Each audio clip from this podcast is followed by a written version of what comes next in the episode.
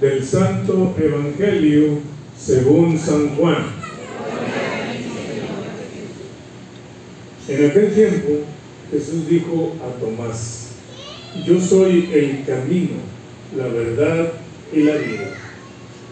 Nadie va al Padre si no es por mí. Si ustedes me conocen a mí, conocen también a mi Padre. Ya desde ahora lo conocen y lo han visto. Le dijo Felipe, Señor, muéstranos al Padre y eso nos basta. Jesús le replicó, Felipe, tanto tiempo hace que estoy con ustedes y todavía no me conoces. Quien ve a mí, ve al Padre. Entonces, ¿por qué dices, muéstranos al Padre? ¿O no crees que yo estoy en el Padre y que el Padre está en mí? Las palabras que yo les digo, no las digo por mi propia cuenta. Es el Padre que permanece en mí quien hace las obras. Créanme, yo estoy en el Padre y el Padre está en mí. Si no me dan fe a mí, créanlo por las obras. Yo les aseguro, el que crea en mí hará las obras que hago yo y las hará aún mayores, porque yo me voy al Padre. Y cualquier cosa que pidan en mi nombre, yo la haré para que el Padre sea glorificado en el Hijo. Yo haré cualquier cosa que me pidan en mi nombre. Palabra del Señor. Gloria a Señor Jesús. Pueden sentarse.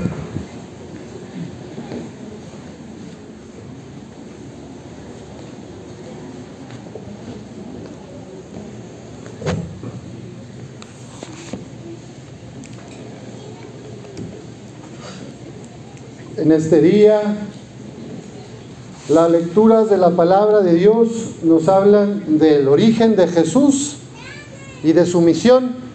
Jesús, lo dice él mismo, hace las obras que le hace o que le manda su Padre. Entonces Jesús es el enviado del Padre. No hago las cosas por mi cuenta, sino hago lo que dice mi Padre. El Padre y yo somos uno. Si no me creen a mí, al menos crean a las obras que han visto. Están en la última cena y Felipe le vuelve a preguntar, Señor, muéstranos al, al Padre. Y Jesús le responde esto, ¿verdad? Tanto tiempo hace que estoy con ustedes y todavía no me conoces. ¿O crees que yo no estoy en el Padre y que el Padre está en mí? Las palabras que yo les digo no las digo por mi propia cuenta. Entonces Jesús es la misericordia del Padre. Es el rostro visible del Dios invisible. Si tú quieres conocer a Dios, si tú quieres acercarte a la esencia de Dios, hay que conocer a Jesús. Por eso San Ignacio de Loyola, nuestro fundador, dice que una de las gracias más importantes que hay que pedir es la del conocimiento interno del Señor Jesús. Porque solamente conociendo a Jesús internamente vamos a poder comprender el proyecto del Padre, que es el reino de Dios. Jesús es el mensaje del Padre y también es el mensajero. Con Cristo llega el reino de Dios al mundo. Pero como vimos y en Navidad se acuerdan, en el Evangelio de Juan dice, vino al mundo y los suyos no lo recibieron. Vino la luz al mundo, pero los hombres prefirieron las tinieblas. Yo les pregunto, ¿ustedes creen que hoy estamos viviendo en la luz de Cristo?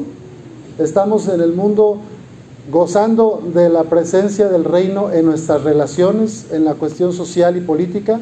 ¿Qué piensan ustedes? ¿Por qué no?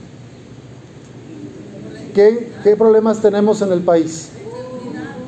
Inseguridad, injusticia, corrupción, violencia, maltrato de menores, trata y tráfico de personas, abandono de los adultos mayores, desabasto de medicamentos, negligencias en hospitales públicos y privados.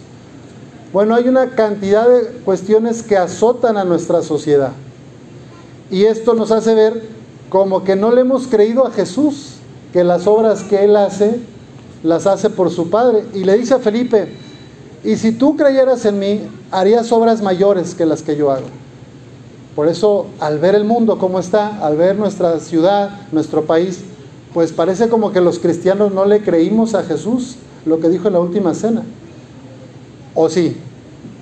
Bueno, hace más ruido un árbol que cae en el bosque que un millón de arbolitos que están creciendo silenciosamente. Facundo Cabral decía que hace más ruido una bala de cañón o una bala que se dispara que mil caricias que se comparten gratuitamente en la familia. Entonces, ¿estamos mal o no estamos mal? Sí, pero no. O no, pero sí, porque es más el bien. Yo los veo a ustedes y la comunidad de San Judas y yo veo mucha gente sembrando semillas del reino y compartiendo los carismas de Dios a la comunidad. Entonces, es una lucha permanente entre el reino de Dios y el reino del chamuco, del patotas, como le dicen acá. Pues vamos a pedirle al Señor que nos conceda la gracia de nosotros estar del lado de Jesús, del rostro de la misericordia del Padre, que es Cristo. Que no seamos de los que le suman a las tinieblas al mundo, a través del egoísmo, del rencor, de las envidias, de la mentira, de la corrupción, sino que seamos de las personas transparentes, amorosas, tiernas, que acogen, que cuidan, que protegen. Y así como Jesús es el enviado del Padre, pues Jesús también tiene una gran aliada, y es también nuestra aliada, que es Nuestra Señora, mes de mayo, mes de María. Jesús nos lleva al Padre. Y para ir a Jesús, ¿qué hacemos? Vayan a María. Vamos a María. María nos lleva a Jesús y Jesús nos lleva al Padre. Solamente así podremos vivir en plenitud nuestro cristianismo, nuestro ser hijas e hijos de Dios. Que nuestra Madre interceda por nosotros para que podamos ser fieles al proyecto de Jesús, que no es otro que el proyecto de su Padre. Que así sea.